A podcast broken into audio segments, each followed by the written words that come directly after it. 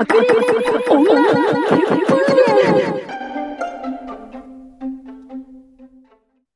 戦え何を人生を戦え何を人生を戦え何を人生を人生を戦えってね。筋肉少女隊は歌っていますがみんな知ってるか？みんな丸腰で人生戦えますか？言うて。くりした。すごいしそうなやつかと思った。何？人生の話？違う愚か者。そんなためになる話をラジオでやるわけないでしょうが。人生を戦うその過程。推しについてだ。イケメン、ヤンデレ、メガネ、強靭、筋肉、八百万の推しについて。語ろう。こんにちは、吉原です。竹原だよ。はい、今日は推しの話ですか？みんなのね歴代の推しの話をしたいしたえ じゃあさ、私さ、リアルタイムの話言っていい？いいいよ。今ね、ちょっと遅いんだけど、うん。マジで五条悟にハマっててさ。おっすえもう何？50万回ぐらいハマってるよみんな。そうなんだよね。もう無料空想展開領域したくてしょうがない。領域展開だから、何が推しや、お前。やり直せ。いやー、ほん、なんかね、呪術がちょっと怖いっていうふうに勝手に思っちゃってて、まあ、絵柄も若干富樫先生寄りというか、なかなかこう、男性気質なうん。ね、感じで、バンバン人も死ぬと聞くじゃないですか。だから怖くって、見れなかったんだよ。怖い話があんまり得意じゃなくて。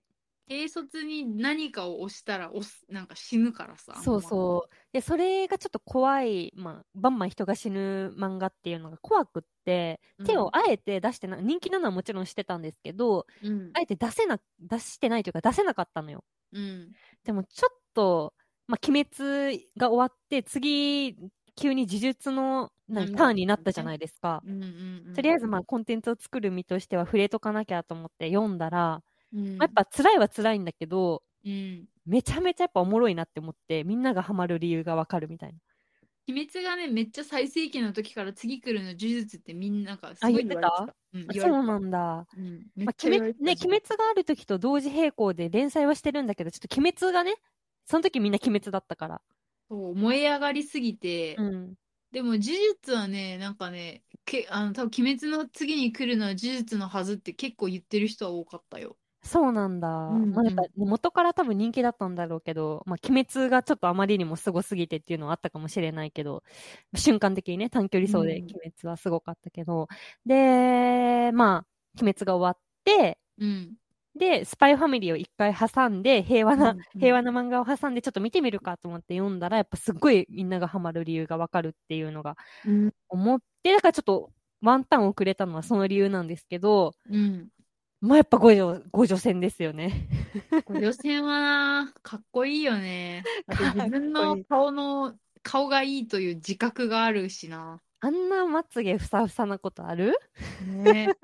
あとなんか、五条戦が出てくるとさ、やっぱ安心するんだよね。あ安心するが来たから勝てるみたいなさ。そう、だから五条戦が封印されて3年経ったらしいんですけど、もう、だいぶ変わってますよ、戦況が。五条戦出てきたら泣いちゃうと思う、多分。そう、まあ本誌の方では動きがあったようなんですけれども、うん。まあ単行本の方ではね、ないので、声で7月からアニメが再開2期が始まるんですけど、それがちょっともう待ち遠しくて、うんそこまでは生きなきゃいけないなっていう気持ちになってるぐらい五条戦に今ハマってます。そうだな。私も東堂が出るなら見ようかな。あ、そうだよね。竹原さんは東堂が推しなんですよね。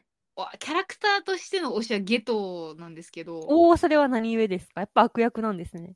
悪役だからですね。なんか、一回あいつは人間に絶望しているというところが結構ポイントが高くて、確かに。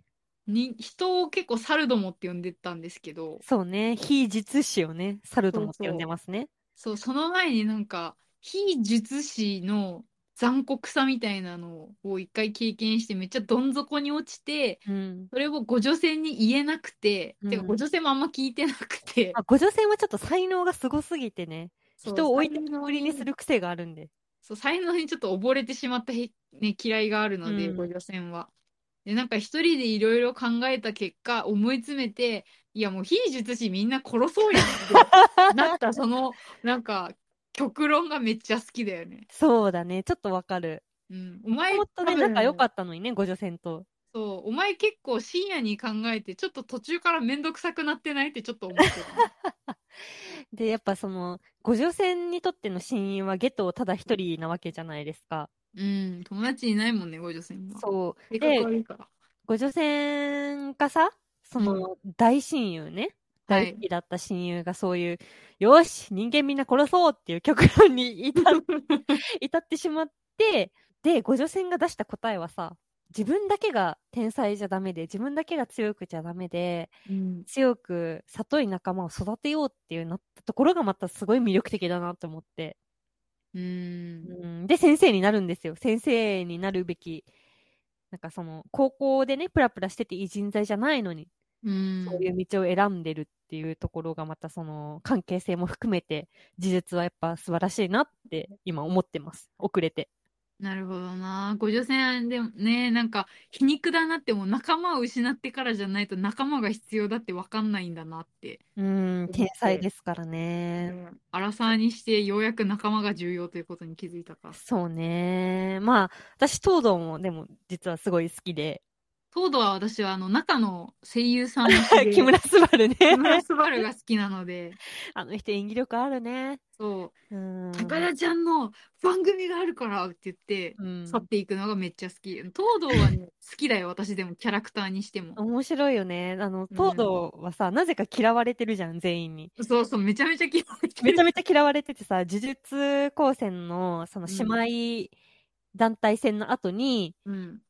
あの、箸休め的に、うん。吹きをするんですよ。ああ、あるある。で、わざと、全員、マキさんがね、うん。東堂葵に、うん。あの、デッドボールを食らわせるんですよね、顔面うに。ん。うん。で、その時に、京都校の人たちが率先して、ナイスピッチングナイスピッチング全員ナイピー全員ナイピーーで、なんなら、伏黒くんの犬まで、ワンっていう。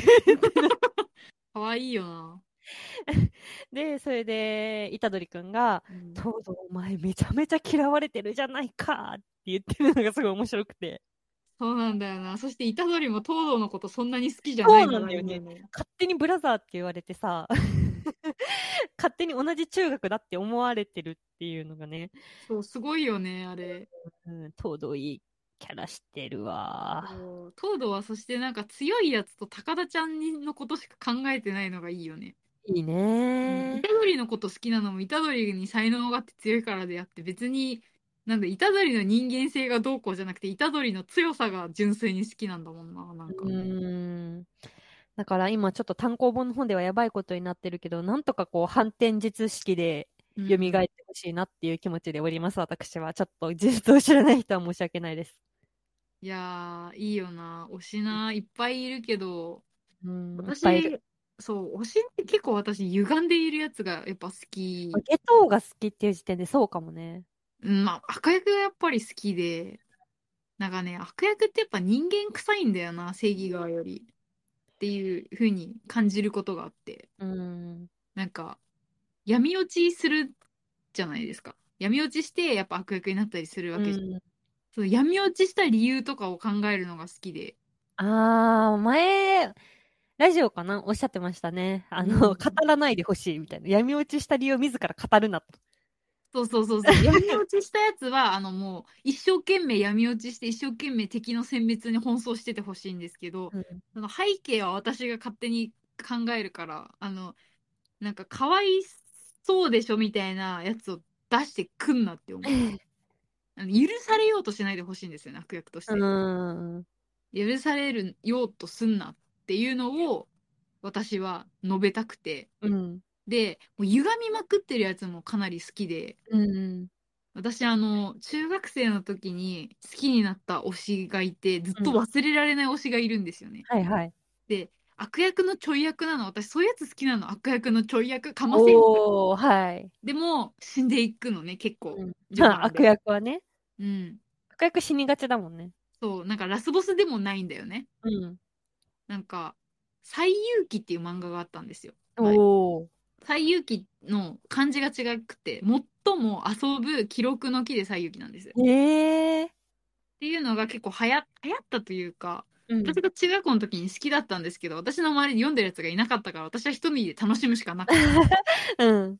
で、読んでる中で出てきた西遊記のキャラクターって結構過去がみんな重いのね。へえ。そう、みんなその本編の西遊記、西に、西の方のね、うん。あの、原本の西遊記がモチーフではあるんだけど、まあいろいろやっぱり改変はされてて、そんな感じの中で、一人、その、は、著八海。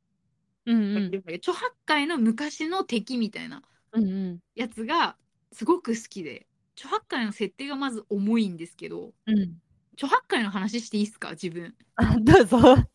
著八海はね、その、あの、まあ、世界観的に言うと、妖怪と人間が存在してるっていう世界なんですけど、はいはい。で、なんか、何らかの原因で、なんか、それまでは結構妖怪と人間が共生してたんですけど、なんかその世界の中でね、うんお互いに共生できてたんだけど、ある日いきなり妖怪がめちゃポチ狂って人間を襲い始めて、戦いに、争いになっちゃったっていう世界なんですよ。で、それの原因を探るために、三蔵法師と著八海と、佐護城と孫悟空がなんかこう、なんか旅するんだけど、っていうのが大まかな話ね。うん。八海の過去がクソ重いんですけど、まあ、全員重いんですけど、双子のお姉ちゃんと児童養護施設で育ち、で、双子のお姉ちゃんと結婚しちゃうのね。うん。好きになっちゃって。お互いに好きになっちゃって結婚して夫婦になって一緒に暮らしてたんですけど、なんかね、つつましく暮らしてたのよ。それを、なんかね、ムカデの妖怪の強いやつが、おね、なんか女狩りっつって女をいっぱい連れて行くやつにお姉ちゃんが連れてかれちゃったのよ。うんうん。で、その著八海は、めっちゃそれを助けようと思って、もうね、なんか、お姉ちゃんを差し出した村人をまず皆殺しにし、うん城にい何日もかけて城に行って突き止めて城のやつらを皆殺しにしてお姉ちゃんが閉じ込められてるとこまで行くんだけどうん。お姉ちゃんはすでにそのムカデの妖怪のお子供をお腹に宿していて、ええ。でもう遅いよって言って目の前で自殺するっていうクソ重いシーンがあるんですね。うん。でそこにあらそこに現れるのが私の推しなんですけど うん。ようやく出てくるのね。私の推しはそのムカデのやつの息子なんですよ。うんうん。ムカデの魔王の息子で、ああ、なんか死にましたか、そいつみたいな感じで出てくるのね。うん。で、なんかめっちゃ性格悪いから、私の推しは。性格が悪いから、なんか、ああ、みたいな。あ、あなた、なんか白獣のやつを殺してきたらしいじゃないですか、みたいな。うんおいすごいなあ、みたいな。で戦うんだけど、そいつは妖怪で、そのチョハッカイはその時人間なので負けるんですよね。で死にかけるんですけど、でも、そのムムカデの息子が戯れに自分の血をそいつに浴びせて、うん。うん。人間でも1000匹の妖怪の血を浴びれば妖怪になれるらしいですよって言って、試してみますかっていう戯れで自分の血をかけたのよ。もう死にかけのチョハッカイに。うん。そしたら本当に妖怪化してしまって、うん。で、めちゃめちゃあの腹を裂かれて殺されちゃうんですね、そのムカデの王子は。うん。で、っていうことが昔あったんですけど、実はそのムカデの王子は、その時死にかけの時に自分の体を、死体を、なんか式紙にして、なんかもうゾンビみたいになってて。それでずっと、で初めて人興味を持った人間が超破壊だったのね。今まで誰にも興味を持ってなかったけど、いきなり力がぐんと増して、妖怪化して自分をぶっ殺した超破壊にめっちゃ興味を持ってしまって、めっちゃストーキングして、うん。ストーキングしまくって、ストーキングしまくって、その結果ずっとついてきて、よーし、ここで超破壊に悪夢を見せようみたいな感じで、うん。仲間を裏切らせようとして、いろんな画策をするっていう、そういう敵なんですよ。うん。で性格が悪いの。大きい目的がないんですよ、彼は。みんなさ、なんかこいつらを倒してみたいなさ、目的がある中で、なんか著八海のことしか考えてなくて、うん。著八海が苦しむ姿がめちゃ楽しいから、それが見たいっていう理由でずっとストーキングしてくるっていう役なんだけど、うん。もう動機もクソすぎるし、うん。戦い方も小汚すぎて大好きになってしまった。そして諸八海へのその感情どういう感情っていうのがずっとあってうん。なんかこう自分の中で彼は感情が分化してないんですよね。うん。感情が未熟なんですよ。だから著白海への興味というのが行き過ぎてしまう。うんうん。もうなんかね、増幅して、憎悪みたいな、憎悪なのか行為なのかよくわかんないみたいなところまで増幅してるのが、すごくこう壊れた人間というか、未熟な人間が道を踏み外した結果って感じがしてめっちゃ好きなんだよね。だから人間臭さみたいなところだとか、人間の未熟さみたいなところがクローズアップされてる敵っていうのがすごく好きなんですよ。ね、作者の人が病気で途中で終わっちゃったんだけど、わあ、それ完結してないの辛くない？完結してねえんだよ。峰倉和也先生、お願いします。元気になってください。あ、今、Kindle Unlimited で読めますよ。ありがとうございます。でも、推しがいる缶は紙でもう買ってるので。今多分紙は中古しか手に入らないんだね、これきっと。38円ってなってるもん。推しのいる2巻とか3巻だけ揃えましたもんね。でもこれ全部、あ、3巻までタダで読めますよ。皆さん。読んでみてね。私の推しを見て。9巻まであるんですかね。そうそうそうそうそう。大体そのぐらい。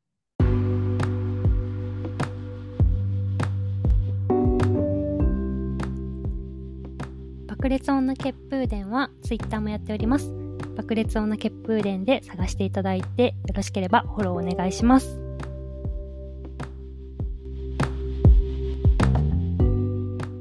えー、もしかしてルロケンとかだと獅子王派ですか？獅子王派ですね。間髪入れずに。獅子王派ですね。ワンピースだと？クロコダイルですね。でもあいつないからまだ完成してないんだよな。うん、完全に悪役になりきってない部分があるね、彼は。あいつはちょっとなんか最近いい子ちゃんぶってるからちょっと怪しいよ。そうだね。ちょっとなんかいい顔し始めたので、なんかちょっと、まだドフラミンゴの方がいい。ドフラミンゴ。ドフラミンゴはあの、自分負けて捕まった時に、俺を捕まえたら終わりやでって言って、めちゃめちゃ負け惜しみを言ってるのがもう、惨めで惨めったらしくて最高だったね。ああいうやつ大好き、私。ああいうやつ大好き。うん、惨めったらしいやつマジで好き、本当に。鬼滅の刃も牛太郎が好きだもん。あー、鬼滅の刃ね。鬼物寺無惨じゃないんですか、鬼滅は。鬼物寺無惨は悪役として、うん。いい、いいよ。あいつもう、あいつでも惨めさとかがないから。確かに無敵みたいな感じだもんね。そうそうそう。なんか僕が考えた最強の悪役って感じじゃん。うんうんうんそれはそれでかっこいいなって思うし、無惨さんも本当に性格が悪いっていうのもうん。うん。高ポイントなんですけど、牛太郎は人間と鬼、鬼になりきれてないのがいいんですよ。これでもさ、もうすぐ、こう、竹原さんは論文を公開しようとしてるんで、はい。ちょっとそれの後にそれの後に喋らんあ、そうだね。うん。公開記念公開記念で牛太郎公開記念で。今割と反響ありましたよね。あの、うんツイッターで公開したポップの、あ、ホあ、そうップの。うん。反応してくれる人がいて嬉しかった。なんで、ちょっと牛太郎はまた、牛太郎記念会を作りましょうかね。あ、お願いします。そうしようか。牛太郎記念会よくない？うん、牛太郎記念会やりましょう。やりましょう。じゃあ、それはそこまで取っといて、まあ、鬼物人。でも私、珍しく主人公じゃなかったんだよ。鬼滅？大体、そうそう、鬼滅。大体主人公というか、大体こう、みんなが好きになる人を好きになるの。五女戦もそうだし。うんそうなんだけど、鬼滅は別に炭治郎のことはそんなに好きじゃないんだよね。炭治郎な。炭治郎いいやつなんだけど、なんかこう、いいやつだよな。そう、そうなんだよ。嫌いじゃないって感じ。嫌いじゃないって感じ。でも、一緒にいたらしんどそうみたいな。しんどい、しんどい、炭治郎なんて。あいつマジムカつくって言ってもなんかなだめてきそうで嫌なんだよな。うん。私は義勇さんが好きだったんであー、最後まで死ななくてよかったなって思った、推しが。富岡義勇。うん、義勇さんの外伝とか読むとより好きになっちゃうんだけど、そうなんだ。そう、犬とかに噛まれてても噛まれてないっていうの。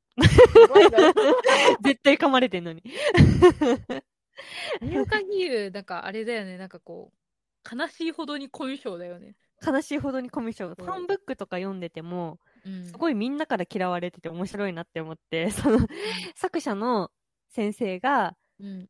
みんなからのな、何？こう、支持度とか好かれ度みたいな、好感度みたいなのを設定してるのをファンブックで見れるんですけど、うん。もう本当に義勇さんは悪い人じゃないのに、そんなに高くないのが面白いなって思って、みんなに好かれてない。かわいそう。そう、そうなんだよね。だから義勇さん派だったんですけど、そう、だから炭治郎じゃなかったな。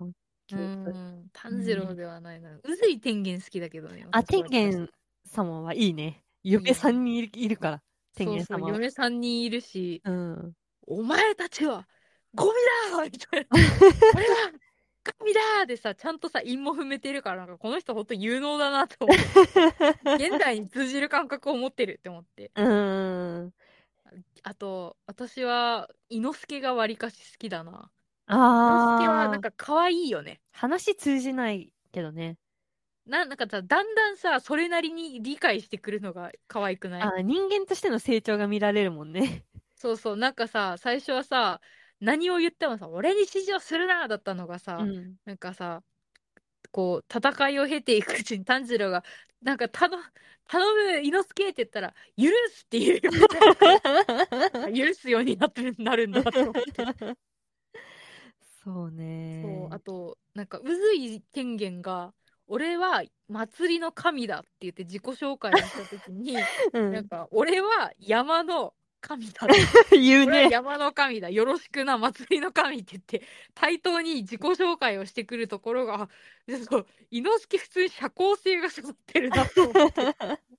お友達になろうという、何、幼児のね、うん。僕の名前は、はじびた伊之助ですっていうところまで来てるじゃん。っうん。ていうところになんかこう、成長を感じて、伊之助はなんか見ていたいよね、ずっと。確かに、伊之助いいよね。伊之助はいい。あいつはほんといいやつ。いや、ほんと。ま、私今、呪術の五条戦ブームなんだけど、うん。その一個前がスパイファミリーで、スパイファミリーは、まあ普通に面白いじゃん。うん。読んでないけど。うん。まあ普通に面白いんですよ。うん、で、その一個前がね、今、その、Kindle 見てるんだけど、自分が買ったやつ。うん。えっとね、スパイファミリーの前は、鬼滅だね。鬼滅を読んでて、みんな同じように面白いなって思ってたのね。うんで、その前がね、配給だったんだよね。配給ね。これね、私、スポコン好きじゃないんですけど、うん。これね、この配給という作品は本当に秀逸だなって。思うんですよ。うん。とある、る。そう、とある天才がのね、うん。主人公と出会ったことによる心の変化がね、すごいわかるの。40、全45巻を通して。ああ。影山。うん影山くんのね、全然、それこそ人間の機微とか全然分かってないわけ、最初は。飛びをクソ性格悪いもんな、ク最初。ソ性格悪いんだよ。俺のために動かんかいみたいなさ。そう、もう俺が全部やれればいいのにって言っちゃうのよ、先輩に、この人は。うん。人間の感情の機微全然理解してないんだけど、人間の感情の機微を理解するようになってくのよ。ちゃん、ちょっとずつね。少しずつ。あの、ひ、ひなたと喧嘩するようになるから、うん。ね。なんか喧嘩して成長してる幼児を見てる感じだよね。ね私、この漫画、先輩に、会社の先輩に勧められて読んだんですけど、久々に本当に秀逸な漫画だなって思ったんですよね。うーん。うん。こんな面白いことあるって思って、その一個前はタッチだな。ああ、タッチ好きだもんね、ずっと。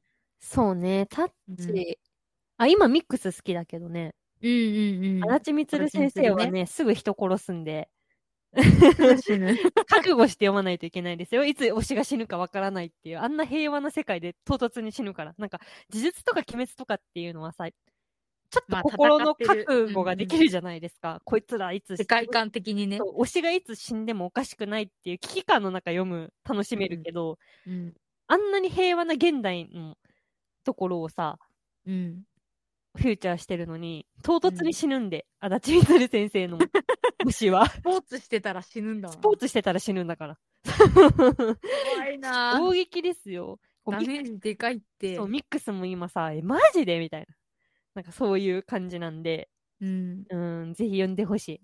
みんなに、足立みつる先生を。足立みつるか。まだ手出したことないかもしれん。どうなんでしょう竹原さんの好み、なんか悪役が出ないから、純粋な悪役っていうのは出ないので、ああ。でも人は死ぬみたいな。うーん。うん。あ、でもね、悪役が出ない漫画好きになったのが、うん。王様ランキング。ああ、言ってたね、前う。ん。私、主人公推しになったことないんだけど、うん。なんか王様ランキングで初めて主人公をすごく好きになったかもしれない。おー、それはすごいね。そう、なんか耳が聞こえなくて言葉が喋れない子がうん。王様になる、王子様なんだけど、王様になるっていうのを目指して頑張る話なんだけど、なんかね、おられてもおられても立ち上がるんよ。うーん。でも、傷つかないわけじゃなくて、みんなの知らないとこで声を殺して泣いてるの。ええでも、すごい傷つきやすくて優しい子なんだけど、でもね、絶対立ち上がるんだよね。ジャンプじゃん。そう、でも、周りの人も、こう、何、齟齬があったりとか、うん。あの、すれ違いがあるけど、みんな弱くてみんな優しいの。うんみんななんか人間の弱さを持ってるし、みんなそれぞれの正義があって、うん。みんないいやつなんだよね。うんうん。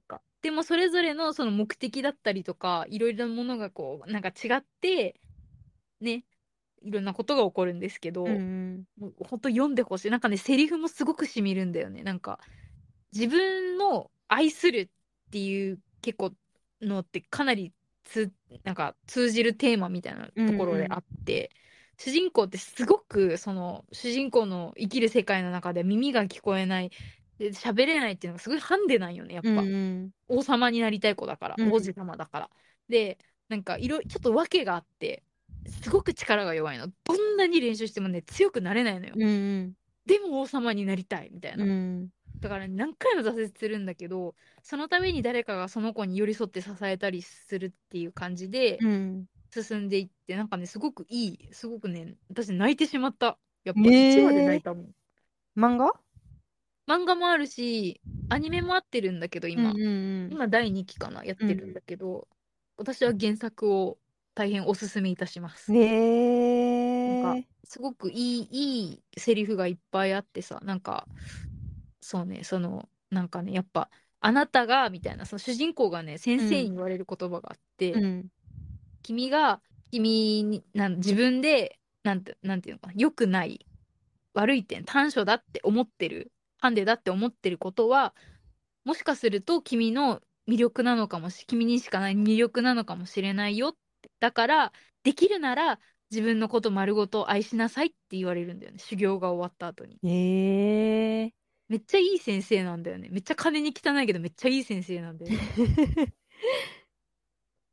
王様ランキングは本当になんか結構キャラクター推しというよりも物語とかなんか頑張る姿っていうのがすごいしみるから見てほしいな。あれも面白いよ。早々のフリーレン。ああ、それさ、よく聞く最近。うん。勇者？うん。ゲームでいう勇者が死んだ後の世界を生きる魔法使いの話なんだけど。長生きなんだよね、その子。そうそう、魔法使いだ、えっ、と、なんだっけな。エルフ？そう、エルフだから長生きなんだよね。で、まあでも勇者は死んでしまってる人間だから。で、一人生き残ったエルフの魔法使いが、うん。それこそまあ多分最初は人間の感情の機微とか全然わかんないんだけど、弟子とかを取って、うん。そう、成長していって、そのかつて巡った勇者の、はいはい。勇者と巡った地を巡って、うん魔物をね、相変わらず討伐したりする話なんですけど、うわ、それ泣きそうだわ、私。うん、だからところどころに、やっぱ勇者だから世界を救ってるからみんなに崇められて銅像とかもあるんだけど、うんなんかそれを見るたびに思い出すのよ、フリーレンは。うん。うんその勇者のね。で、勇者が自分に与えてくれたものうん。とかを考えながら、もっと成長していく話なんだけど。すごいなで、魔物がちゃんと魔物として描かれてて、ぁ。それこそめっちゃ無で人殺すのよ。結構残酷な描写とかもあるんですけど、うん。うん。でも、すごいおすすめで、で、これのね、アニメ化するんですけど、声優さんが谷種崎敦美さんって言われると、アーニャの声の人になったんですよ。最高と思って。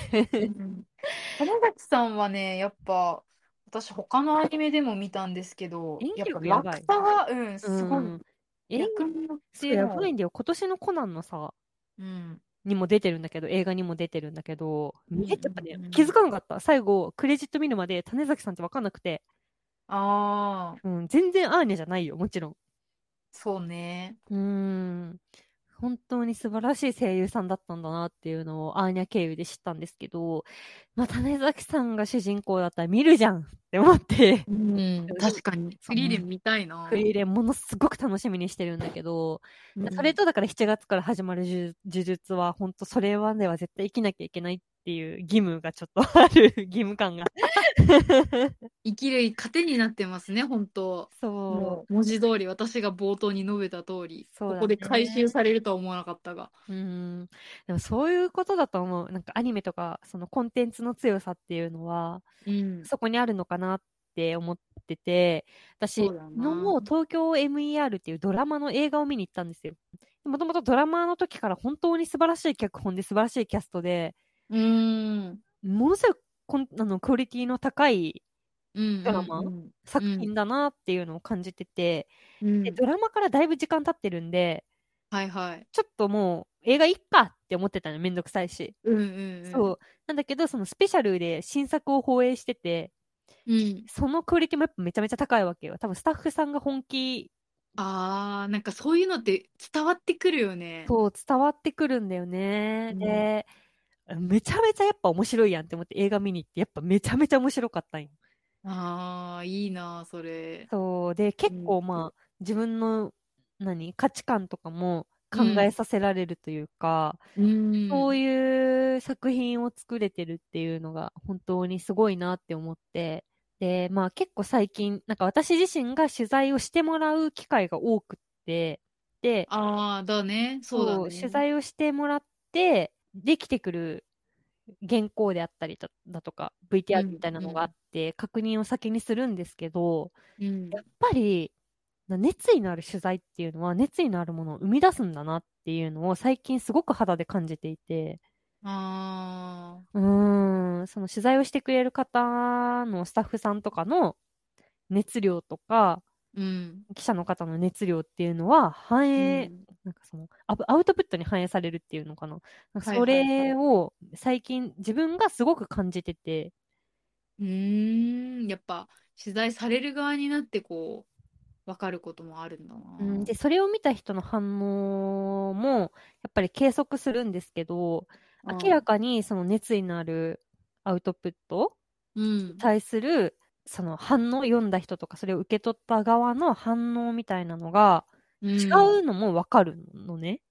それは数字で現れるっていうかデータで現れるので見れるんですけど、なんかそういう部分とかを最近こう自分が実際に感じていて、うん。そう、私はその、ちゃんとアウトプット、いいアウトプットをしたいなっていう今職場にいるので、はい。そう、割と考えさせられてる。それが自分が本当に表現したいものは何なんだろうみたいなのを、うん。まあ、東京 MER もそうだけど、で、自分が受けている取材の中から、うんすごい感じてて、なんかさ、漫画とかさ、うん。絵師とかもそういうことだと思うんだよね。漫画とかも多分すごい熱量のアウトプットだと思う。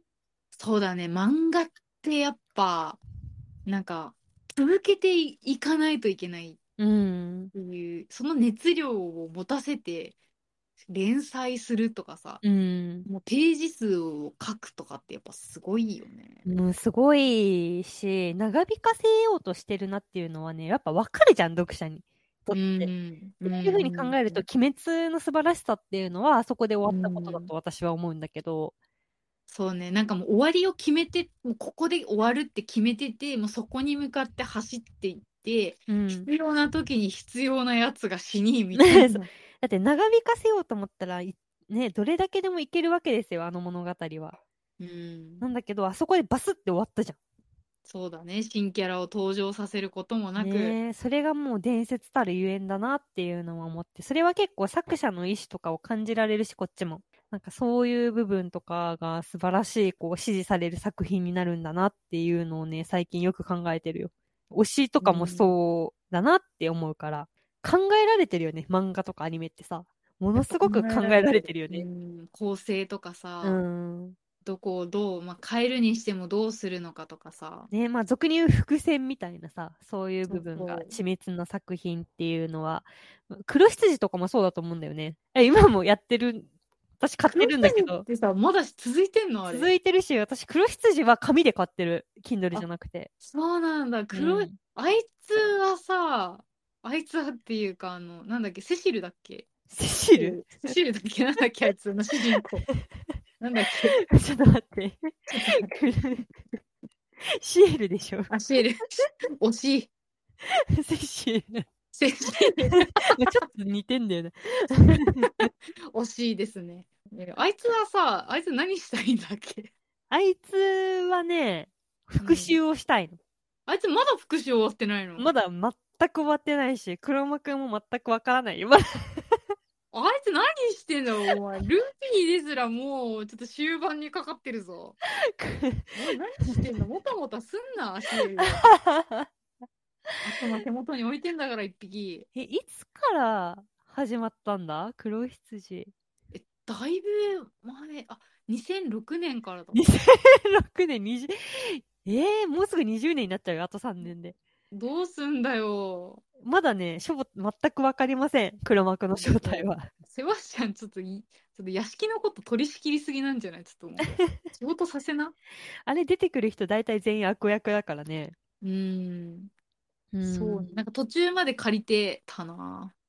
まあ、黒羊は多分序盤からだいぶ伏線がすごいなって思うよね。もう一巻から伏線が張られてるっていうのはすごい、すごいなって思ってます。うーん、確かに。でもまあ、黒幕はわかりません。全然まだ20年経って、経っても。え、何してんだよー。そうだよね。うんこれアニメ見てないんだけど、アニメはだいぶ違うらしいね。あ、そうなの？うん。だって天使出てくるらしいよ、アニメは。天使？そう。え、天使？うん。こんなやつ？え？天使？待って。天使なんか出てこないけど。アニメはね。アニメだけだアニメは出てくるんだ。うん。っていうので、ちょっともう時間なんでそろそろ締めなきゃいけないんですけれども、喋り足りないことありますか？いや、いいよ。最有機の話できたし。そういう喋ったね。じゃあ最後の締め一言ありますか？まあね、辛い世の中、仕事も辛い、生きるのも辛い、でも生きていける、それはなぜか推しがおるからや。な、みんな、推しを見つけな。そしたら、生きる希望が湧いてくる。明日も推しを胸に生きていこうな。バイビー。ありがとうございました。